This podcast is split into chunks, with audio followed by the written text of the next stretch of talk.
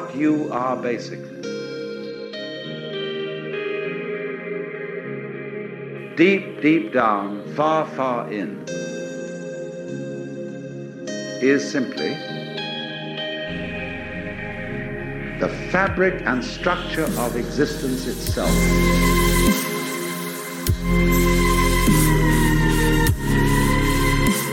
Peace for all men and women, for all men and women, for all men and women.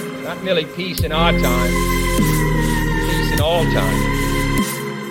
Honestly expressing yourself.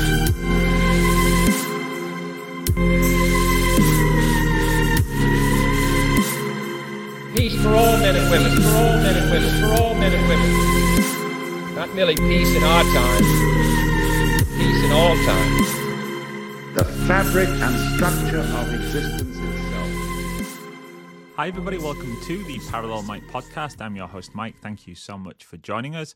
Today, we are going to be taking a deep dive into the murky world of art. And I've got on the show a professional artist who has worked in some of the most magnificent buildings in the world, restoring some of the most priceless and valuable stained glass in the world. And she's going to be talking about the evolution of art and how we went from building these magnificent structures like the great cathedrals that are all across Europe and the beautiful artwork that resides within them to where we are today, where people sell a banana stuck to a wall as art and charge millions and millions of dollars for it. Or you have canvases smeared with just smudges of paint.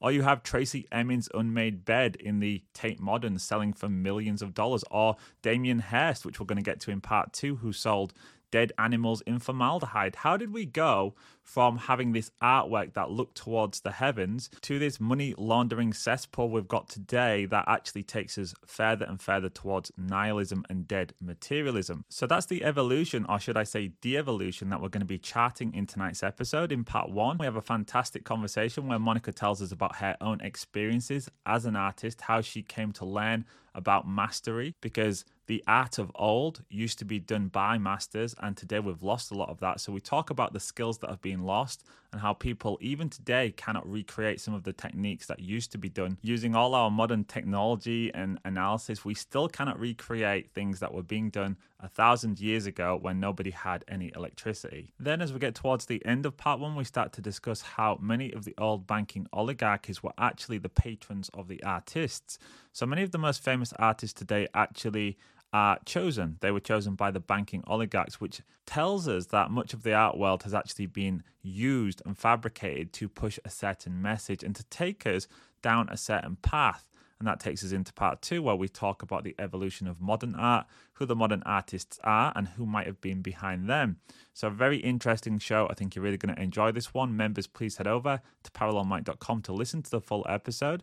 If you're not a member yet, please consider subscribing. It really helps me and my content. It also ensures that I can continue to deliver great research and bring on great guests. In closing, I hope you're all well, healthy, and reasonably happy. And as always, I will see you all in the next one.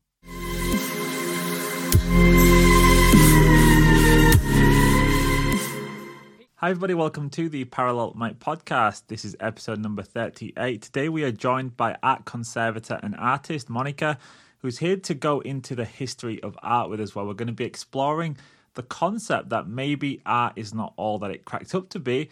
And a lot of what we think we know about art is actually untrue. In fact, what we're going to explore is that art itself has been manipulated for potentially hundreds, if not thousands of years to help take us to this place of decay and nihilism where we are today. And in part two, we're going to be talking specifically about modern art, if you can even call it art. And I don't think you can. So without further ado, welcome to the show, Money. How's it going today? Oh, hello, Michael. Thank you for having me on. I'm all right, thank you. And I'm looking forward to it. Yeah, me too. And you know, you are an expert in art. You've worked in many of the most famous cathedrals on planet Earth, or on Earth, should I say. I'll get a lot of comments for that. Don't say planet. But you've worked in a lot of the most famous buildings, some of the most historic and beautiful and magnificent buildings. And I've been in many of them also with you. So you've actually really worked with the craft, with the art that people still today look at and consider to be some of the most beautiful art that's ever been created. We're talking the architecture, the statues, and you worked specifically with stained glass, didn't you? Oh yes, I did for for nearly a decade, if not longer. And uh, I, I guess my take on art is uh, quite different to that of many people, I assume. Where, as you said, for me, art is not only what people admire as a topic, but also the craftsmanship itself. And when you are a craftsperson, you realize how difficult it is to make certain art, pieces of art, especially those that we can see in museums. Yeah, well, a lot of this art that people admire today, I would say the people who actually understand history a little bit, they look to these buildings, the great cathedrals, the Gothic cathedrals, they look at the statues that the Greeks built or created, should I say.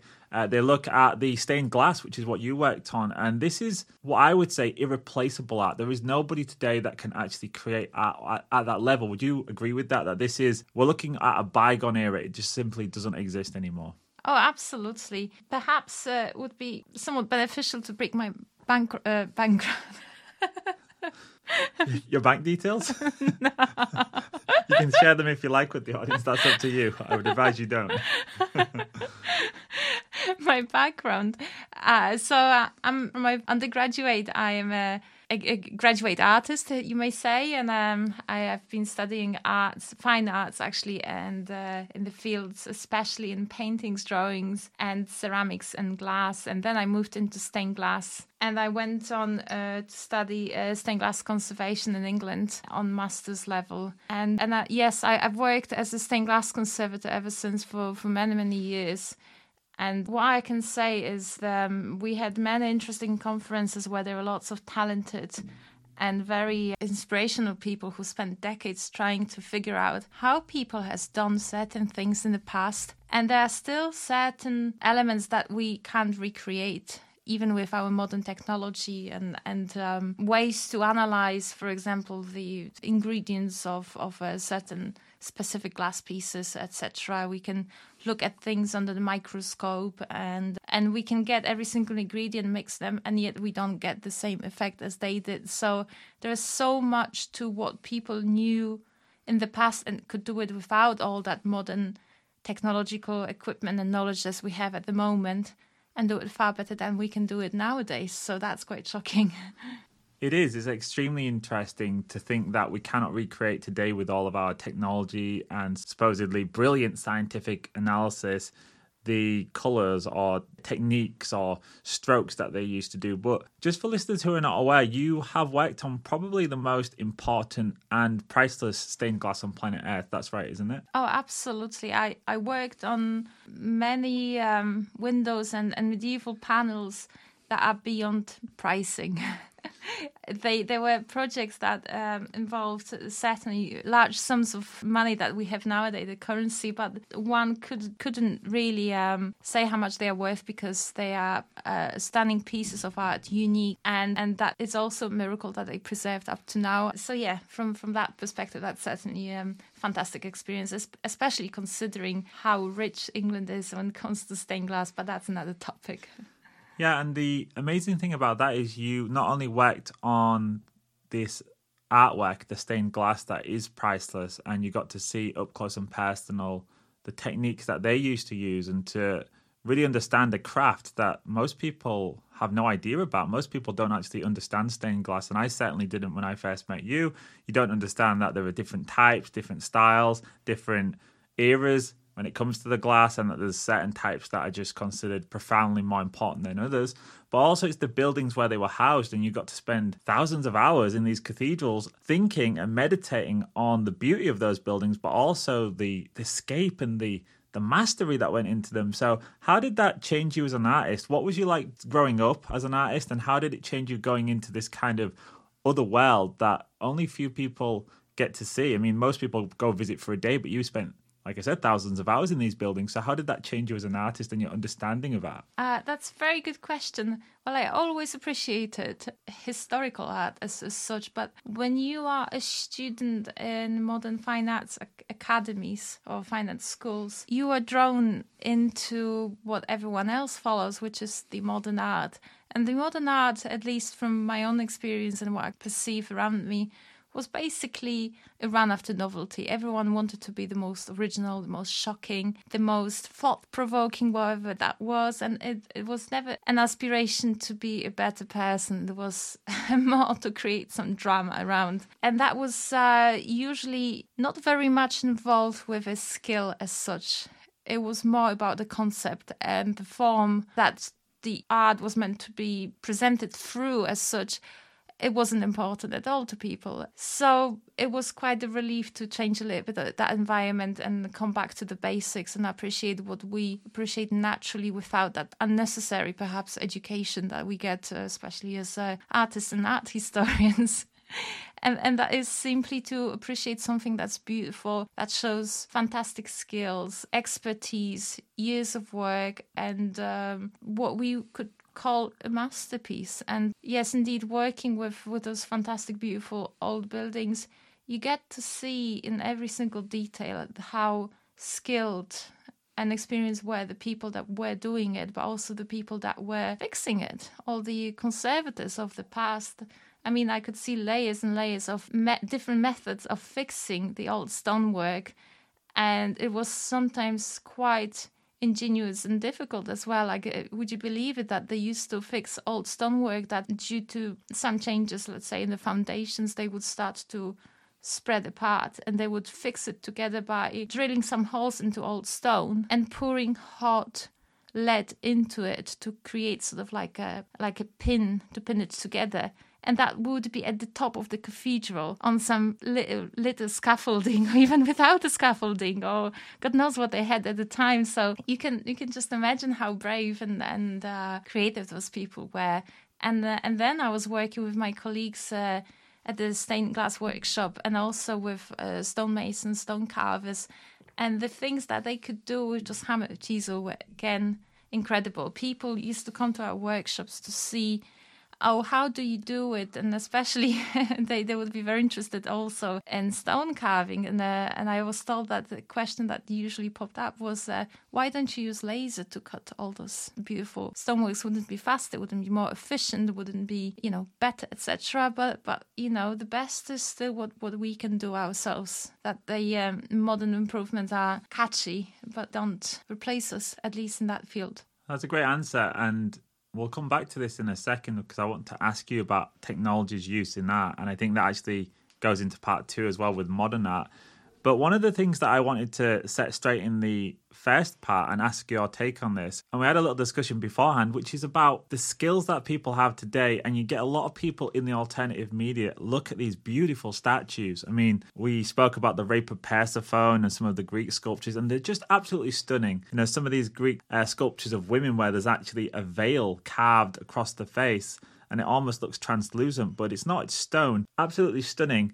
But you do get a lot of people claim that these were made by aliens, that these were made by non humans, that they must have been sent here by the gods, and that history is a complete fabrication. Now, whilst I might agree on the latter point that history is a fabrication, I believe that humans did make these things. I think that we are exceptional creatures and we are capable of so much more than they want us to believe we are capable of. And what we said beforehand is that if you imagine how people used to live, I would have grown up an apprentice of my father. And if my father was a master mason, if my father was a master um, glass worker working in stained glass, from the age of about two, I would have been in the studio with him 15, 16 hours a day. And by the time I got to 20, I would have accumulated more hours than the modern person will accumulate in 30, 40, 50 years, even. And not only that, I would have had the skills not just of my father, but of his father and his father and his father, and on and on with every generation adding more refinedness to those skills. Similarly, we wouldn't have had the distractions of the modern world. We wouldn't have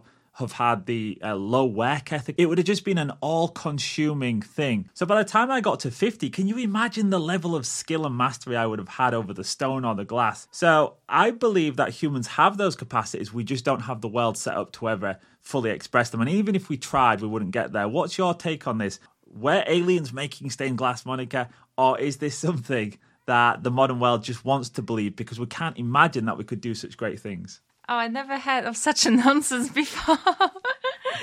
I'm actually surprised uh, people can say such a thing, but absolutely not. I, I think it must stem stem out of um, modern world being so compartmentalized as well. Whenever you do, you are very specialized in what you do, and, and you get to do it when you are already an adult for qu- quite a while. You know how old people are when they finish PhD or even masters. You know, you're in your mid twenties and you just start a career while I, I think in the past uh, people doing at least arts from from uh, from what I know in Middle Ages, they used to start quite early on, and they they would start with you know seven years of apprenticeship just just to get to some reasonable level of mastery over over it. And as you said, they would work many hours, day in day out, and and they would master the craft. And this is how you learn by by doing things. And uh, and they weren't so specialized neither. Just imagine they, they they would learn everything on the job as such, so they wouldn't necessarily waste their time on unnecessary fluff, as I would call it.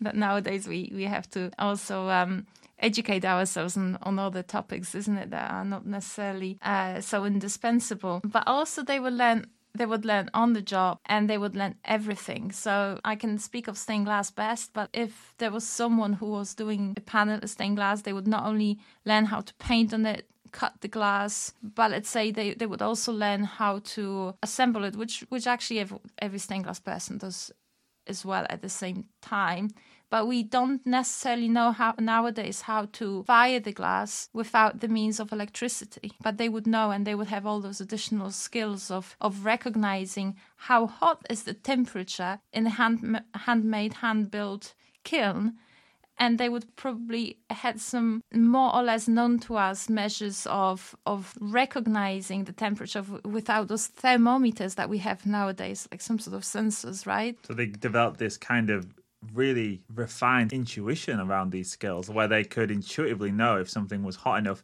And we're talking about thousands of degrees aren't we when you're firing glass? Hundreds but it's very Hundreds. precise. It's a very precise temperature. So for example to uh, fire let's say just layer a, a color can you explain to us that process? Because people might not be aware. I've seen it done but what are you actually doing when you're firing glass? You're putting it in a kiln, but maybe you could tell people why and just go through that process. Yes. So um, basically, what you want to do, you you put a layer of a mixture that contains different metals in it, and those metals in higher temperatures they react with glass, causing the glass to change color. So that's that, that's why we call it nicely painted. But there is no no paint involved really, but it, it has a consistency of a paint.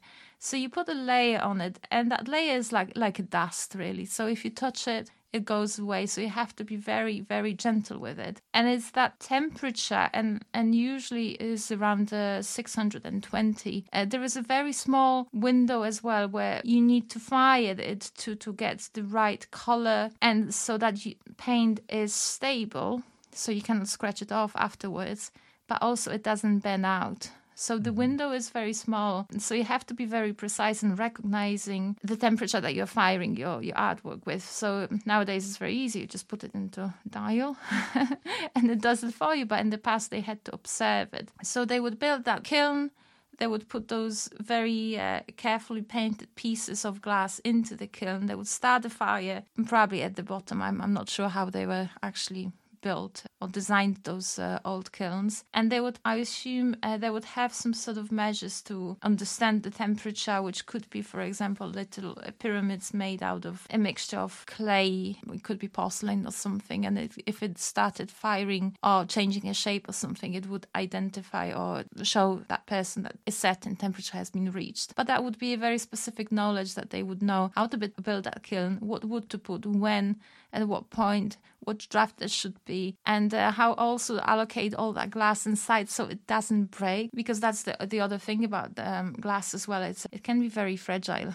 And so as you know it so if you put a cold glass onto a hot surface it can break isn't it? So you have to do it also very gently over time so that the glass doesn't get stressed and doesn't break. And you have to cool it adequately as well at the same time. And you have to reach that temperature for a specific amount of time. And it cannot be higher but it cannot be lower so it is, uh, it is there is a science to it and they managed to do it without electronics and they've done a great job because I've worked on stained glass dated 1400s and even earlier. And believe me, that glass that has been exposed to all the um, conditions rain, snow, you name it, UV light. Has survived until now, 600 years later. And as a comparison, um, in England there was a great revival of uh, stained glass in 19th century, And there is lots of stained glass that we call shadow stained glass, where the paint is just all gone. So you can get it right, you can get it wrong, and certainly there were masters at, at making it. Wow. So you can compare different eras of glass and see how it's held up over all these thousands of years. And that gives you a very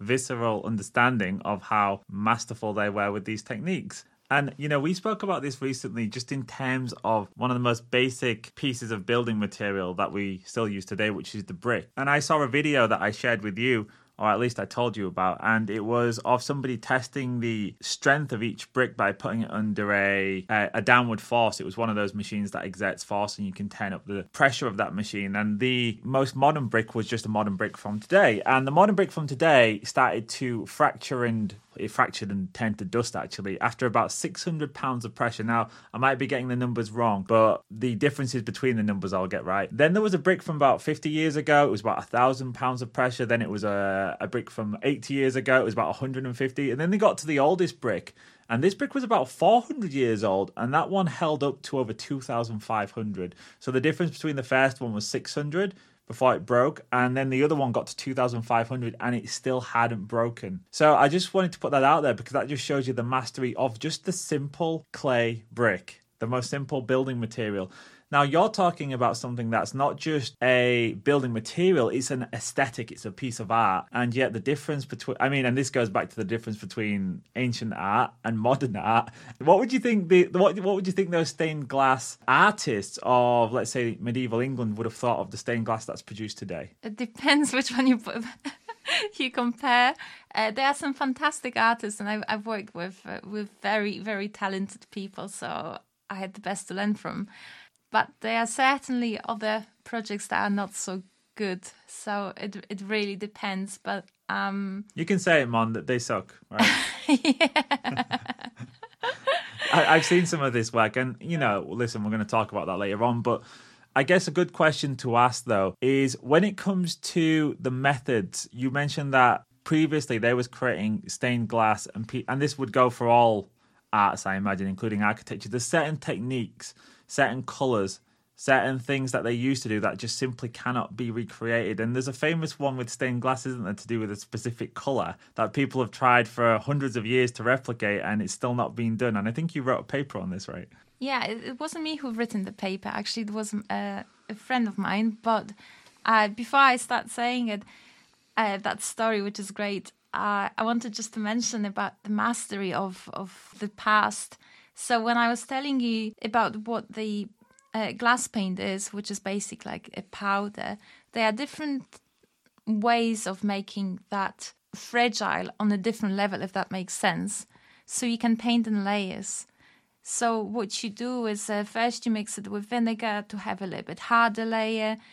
Uh, then you can um, mix the paint with uh, lavender oil to have a little bit softer layer, and it gives a different effect as well. And in between you can always scratch the light because you can you can do some scratching to, to reveal the light which comes through the glass then or you can add some lines to it as well. And that best is uh, achieved on the as the last layer with water and, and gum arabic. But the crucial thing is that you cannot make a single mistake. You cannot cover it. Whatever you do wrong it stays there. So imagine that mastery that you've got a large piece of glass you're painting a face of a king you want to get it right and you and every single brush stroke that you do has to be right because otherwise the only option is just to start all over again rinse it off. So you don't get any second chances. So imagine the the skilled hand that those people had. And it's very difficult to paint a very sure clear line because you have to paint with a tip of your brush. You get one shot at it. Only one every time. So it is extremely extremely difficult. And you have to be talented to do it but when it comes to when it comes to that story about uh, glass color, it's called streaky red. and uh, it's a beautiful it's a beautiful color that type of glass that, that was used in medieval art. Uh, i remember some great pieces for example in, in cluny. Uh, you can still go to cluny, cluny i think museum uh, in france and, and see it. It was sadly used for art that was showing some sort of fighting and battle and for showing like blood coming out from someone being hurt.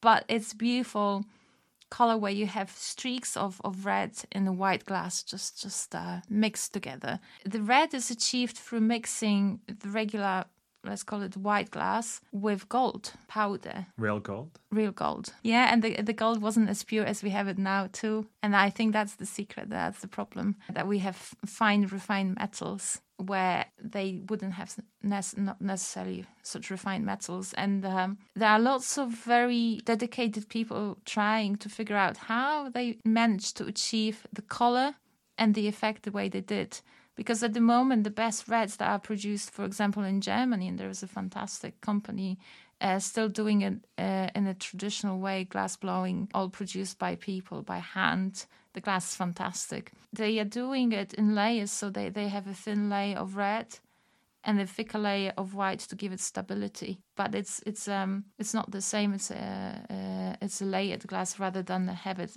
as a streak as like mixed through it. And the same goes for the secret on how they managed to get silver stain that stains glass red almost like it's like really juicy orangey red color. It's again beautiful. People in the past knew how to do certain things, and now we are experimenting and experimenting and trying to figure out what was the secret, you know. And and uh, some people get it. Maybe someone already found out how to get that beautiful streaky red or that gorgeous silver stain.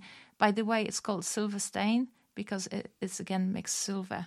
Well, you're talking my language. So you was painting with gold, you was painting with silver, or at least they was. And this, you know, sounds to me, and maybe this is something you've not explored before, but it sounds to me like a sort of alchemy too was involved in this process to make these colors. And therefore, perhaps there was also an astrological element to it that they were making colors at certain times of the year during certain um, lunar events or astrological events, and that could be part of it too. Because I would guarantee you, nobody would think to do that in the modern era because we've completely thrown that out. However, we do know, and I've mentioned this before, that if you create silver stain on a full moon, it has a completely different potency to if you do silver stain. I'm, st- I'm saying silver stain, I mean colloidal silver. But if you make colloidal silver on a full moon, it's extremely potent. And if you make it when there is a lunar eclipse, it's almost uh, completely lacking in potency. And that's been tested numerous times. So clearly, there is an interaction between the planets and the metals. So I'm going to throw that one back to you. Do you think that that could potentially be it? You, you know, you just made me think because um, I knew um, a very, very experienced uh, stained glass conservator who did a conservation of a historic window that needed that nice red silver stain. And uh, and I know that he he was always doing the same things over and over again, but he wasn't able to achieve very consistent um, effects of, of his work. And he, he didn't know why. Sometimes it just would work and sometimes it just wouldn't work. So may, maybe that was it. Maybe that was the lunar lunar energy helping less or more with with the uh, overall effect but no no one would ever ever consider anything like that because all we do is we get microscope and we look we analyze and we see what what materials they are what what elements but it's all physical realm. Dead materialism and that's really ironic considering that they were applying these methods and creating art for something that was completely non-physical in these churches and cathedrals it was all about the supernatural i would say the beyond natural and yet today we look at them in a purely material realm and then say why can't we recreate it? Why can't we recreate well you can't recreate it because you don't have the same mind you don't have the same passion and you certainly don't have the same skill set and concentration. And that's no offense to you of course you're extremely talented. And i think if you went anywhere what we're going to call it realm anywhere on this realm you would be considered a master of the craft. However what we're talking about is there is knowledge that's missing and i don't think that knowledge if it is held it's not held in the mainstream anymore Absolutely, and I can't see anyone allowing themselves to even entertain, you know, apart from a little bit of novelty and curiosity. Or look, look at those people from the past being so silly and looking at those nonsense, you know. Uh, we we would, um, yeah, that that would be certainly discouraged at the university to look at those things with with any credibility at all, and um, and and therefore no one I, I can't see anyone uh, following any, any of those trials. I mean, it sounds like th these people would have been alchemists. They were mixing different materials and matters to create an effect. I mean, that's that's alchemy in its most basic sense. oh, absolutely, and and you quite often use a crucible as well. no, no, yeah, and the um, uh, pestle and mortar. Okay, so I think we've laid out some good information and knowledge on in terms of what we're talking about here. We're talking about master crafts and master skills. You said that you do believe that it was humans that created these buildings. We're not talking about the monoliths here. That's a different that's a different matter altogether. We're not talking about the monoliths, but we are talking about the cathedrals and these grand, opulent, beautiful buildings that really they were about aspiring to something great, wasn't they? They were about glorifying God and aspiring to something great so that when you went into these places, when you saw that glass, when you looked at the architecture, you was inspired to think of something beyond human. And I would say that today art is the complete opposite. It's meant to bring you down to a basis, the most base level you can be, almost nihilism. When you look at the art, it's chaotic and it fractures your mind to look at it, particularly when you look at some of the more violent and absurdist art. But modern art, in particular, these streaks, these violent lines. I mean, you spoke about this finesse, this where you can't get one line wrong. And we spoke earlier about the Greek sculptures. You imagine creating one of those sculptures, spending maybe five, six, ten years on a sculpture, and you just break off the nose. it's game over, right? It's, game game, over. over. you start again, and you're probably going to get fired and uh, lose your patronage, and maybe worse. So there was no room for error. You had to be a master, perfect. Uh, and today, you look at what they produce, and what is it? It's just violent lines. Oh, absolutely. And think about the price as well of the materials. Why I spoke of earlier was um, glass that uses gold to get that color, then painting with silver. You mentioned sculpture. That sculpture could be just in stone, could be in marble or granite, or maybe some other precious uh, stones. And then the Greek uh, sculptures were actually made out of bronze. Uh, so again, they were they, they were cast, but still, all all of that is very expensive materials. So you had respect towards what you were doing, and it wouldn't be given to no one. It wasn't a job for those people to do those things, but it was also a privilege to be allowed to have that material at your disposal to do what what you plan to do. So Well, this actually takes us to the next part of this discussion because we're talking about how these materials were expensive. And let's face it, who had the time to spend 30 years working on one or two sculptures? You would have had to have a tremendous amount of money and support behind you. So you needed a patron. You needed a patron who not only enjoyed your work, but would finance it and be willing to allow you to do that. And when we looked at the history of art, and you are an expert in the history of art, but I think even you found some very strange elements when getting ready for this episode. And that's that throughout history, the artists were always supported by the elites. The oligarchs were the ones who were supporting the art. And therefore, the art that we see today, and we're told these were the best artists and this was what they were producing, maybe not quite so. Maybe that was just what got chosen by the oligarchs. And as we went back to 14th and 15th century Italy, which family was it that was the biggest patron of all the major artists that today is celebrated? Can you give us the name? uh, yes, certainly Medici's.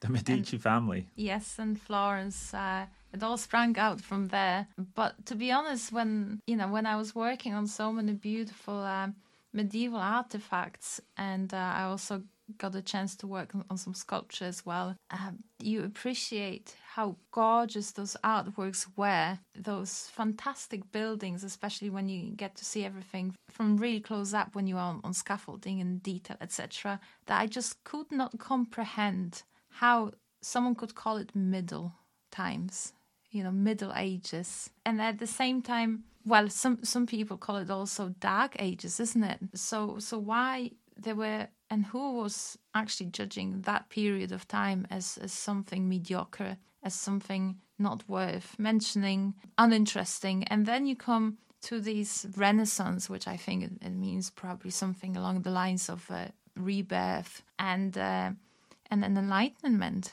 again. So so you've got that uh, contrast already of of naming only that is accepted between something med- mediocre and something aspiring to be to be groundbreaking and uh, and worthwhile. So so only in, in terms of naming we can already see some agenda behind it uh, which is very surprising. And uh, when you study history of art you learn that Renaissance um, came out of Fra- uh, France, came out of um, Italy.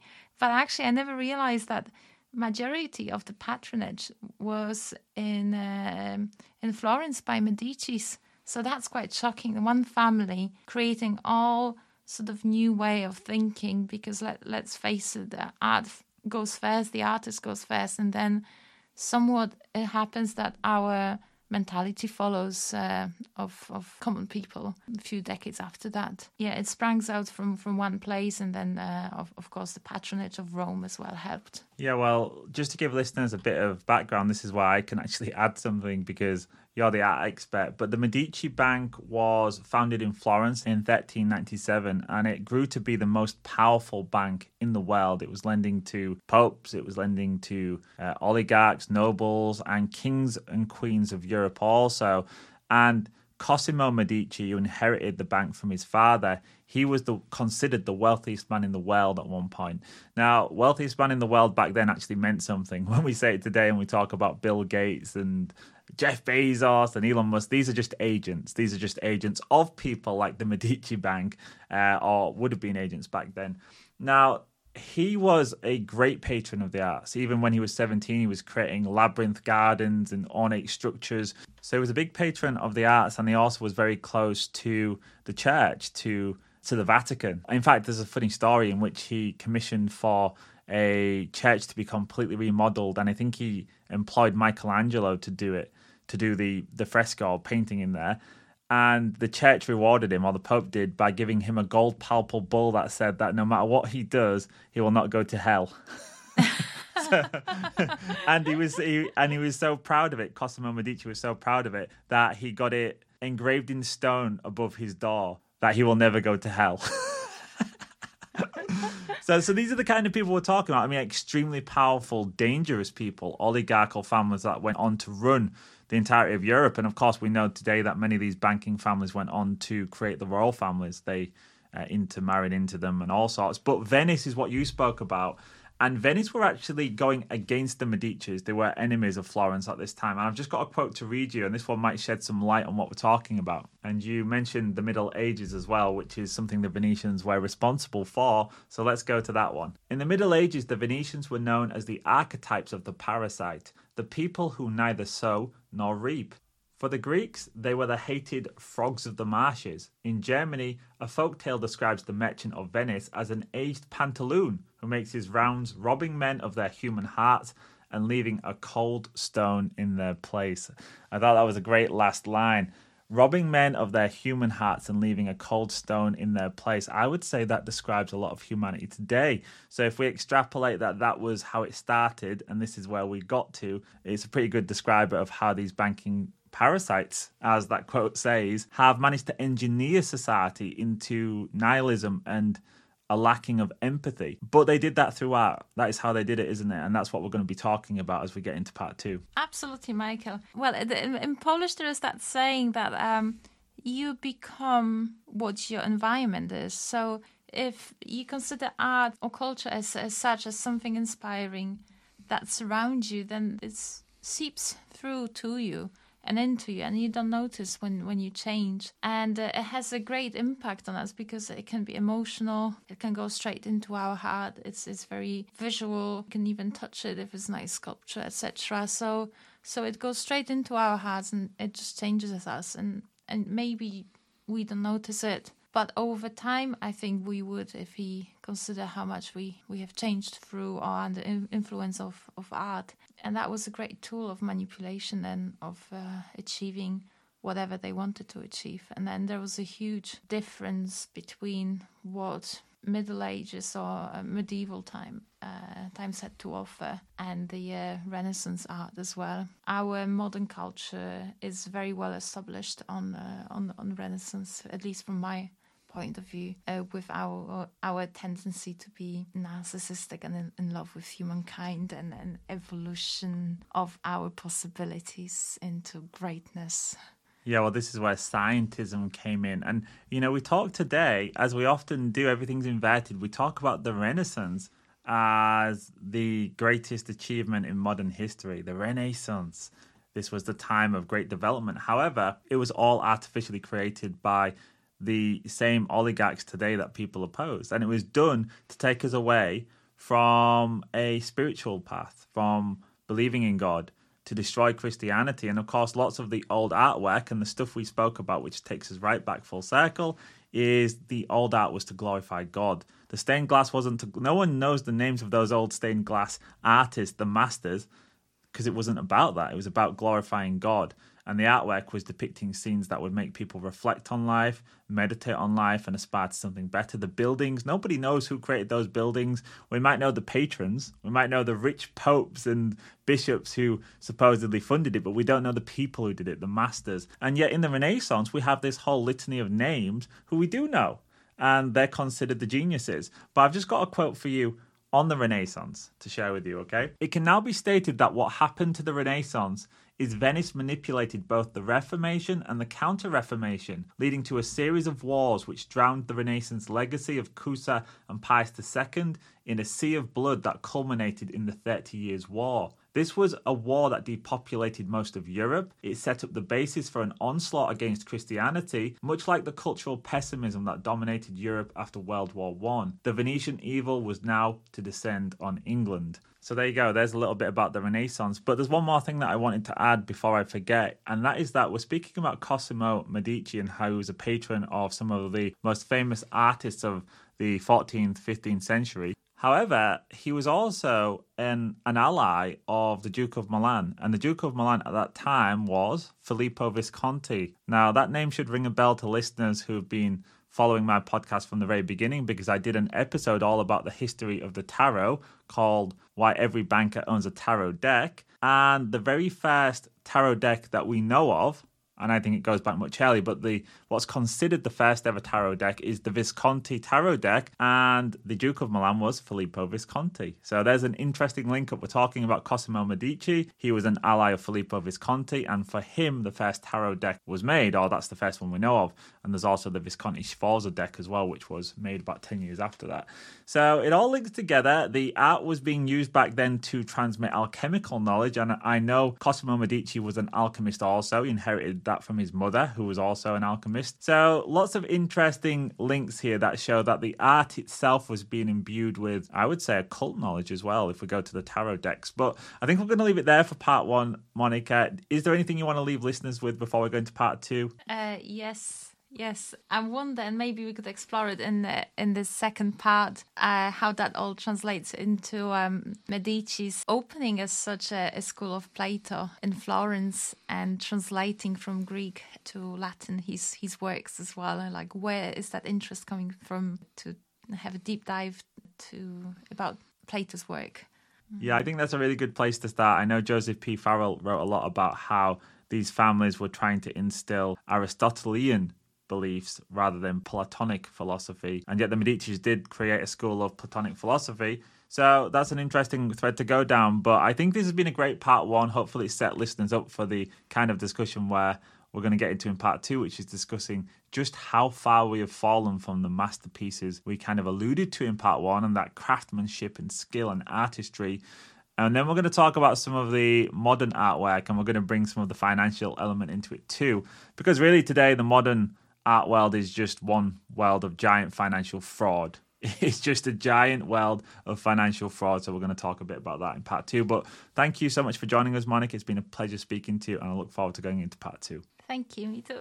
Okay, that's it for part one, everyone. I hope you enjoyed this long introduction to a part two, and you can see where it's going now. We're starting to understand how these artists were actually being used to take us on a journey. And in part two, we start to discuss modern art and how the Renaissance, the Reformation, and the Counter Reformation were all actually orchestrated by banking oligarchies, by banking families who were seeking to control the future, to take Christianity out of the picture and add to the picture a form of nihilism and death worship. And that's exactly what art is today. It's nihilistic, it's hateful, and it actually poisons our minds and our society. So we talk about that evolution, but of course, we also have a hopeful element because I truly believe that we are on the cusp of a revival. I don't think it gets much lower than where we are today, which means the only way is upwards. It doesn't mean we can't fall farther, but I think we're close to the bottom. So lots to get into in part two. It's a fantastic episode. I'm really excited to share this one with you. Members, please head over to www.parallelmic.com to listen to the full episode. If you are not a member yet, please consider signing up. It's well worth it. We do a lot of fantastic research over there. I will be doing some members only episodes too in the coming six months, so that's something to look out for. In closing, thank you so much for supporting my show, for listening. Please spread it anywhere where you think it will have some value.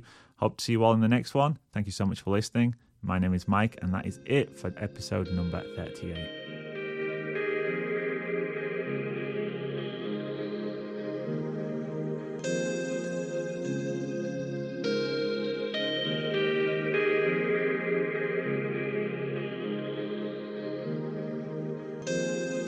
You are basically. Deep, deep down, far, far in,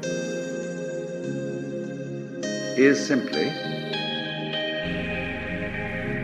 the fabric and structure of existence itself.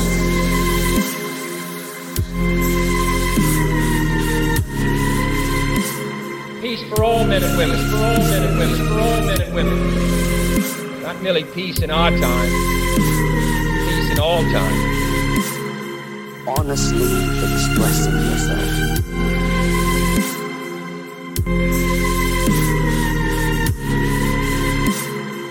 Peace for all men and women, for all men and women, for all men and women. Not merely peace in our time, peace in all time. The fabric and structure of existence